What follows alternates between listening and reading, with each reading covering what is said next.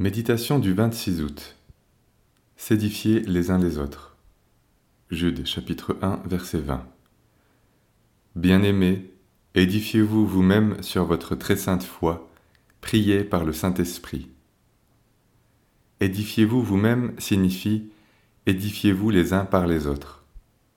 On retrouve cette pensée chez Paul Exhortez-vous mutuellement et édifiez-vous l'un l'autre comme vous le faites déjà 1 Thessaloniciens 5, verset 11.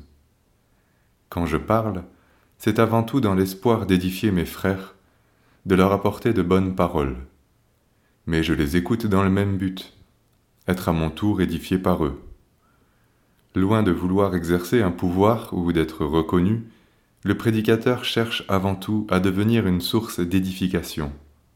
Son comportement aussi doit être message pour l'autre. Mais il a besoin aussi de ses frères pour son édification, de sorte qu'au moment où il chancelle, nous bronchons tous de plusieurs manières, Jacques 3, verset 2, ces derniers puissent lui rappeler ce qu'il leur a enseigné. Dans toutes les Écritures, l'édification est avant tout communautaire. Il n'est jamais question de s'édifier soi-même, sinon lorsque Paul évoque le parler en langue, et dans le contexte, l'argument est négatif. Tu rends, il est vrai, d'excellentes actions de grâce mais l'autre n'est pas édifié. Dans l'Église, je préfère dire cinq paroles avec mon intelligence afin d'instruire les autres plutôt que dix mille paroles en langue. 1 Corinthiens 14, verset 19. Prier par le Saint-Esprit implique d'être inspiré par lui.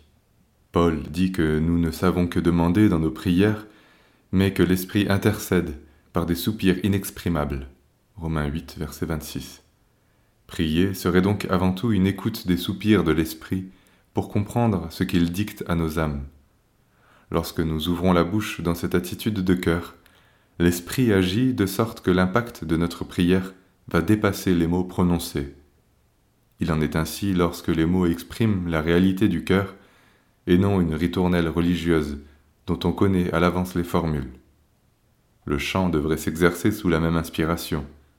Chantez de tout votre cœur sous l'inspiration de la grâce. Colossiens 3, verset 16. L'être entier est impliqué dans l'expression, le visage ne peut rester impassible. On ne chante pas une complainte comme un cantique d'action de grâce. La routine et la recherche de soi-même sont des obstacles. Pour que la promesse de la présence du Seigneur au milieu de nous devienne réalité, notre piété doit venir du cœur si nous sommes devant Dieu, imprégnés de ce que nous chantons, alors un témoignage qui vient du cœur sera donné. Nos paroles, nos chants et nos comportements dégageront cette bonne odeur de Christ, un témoignage édifiant pour tous ceux qui nous entourent.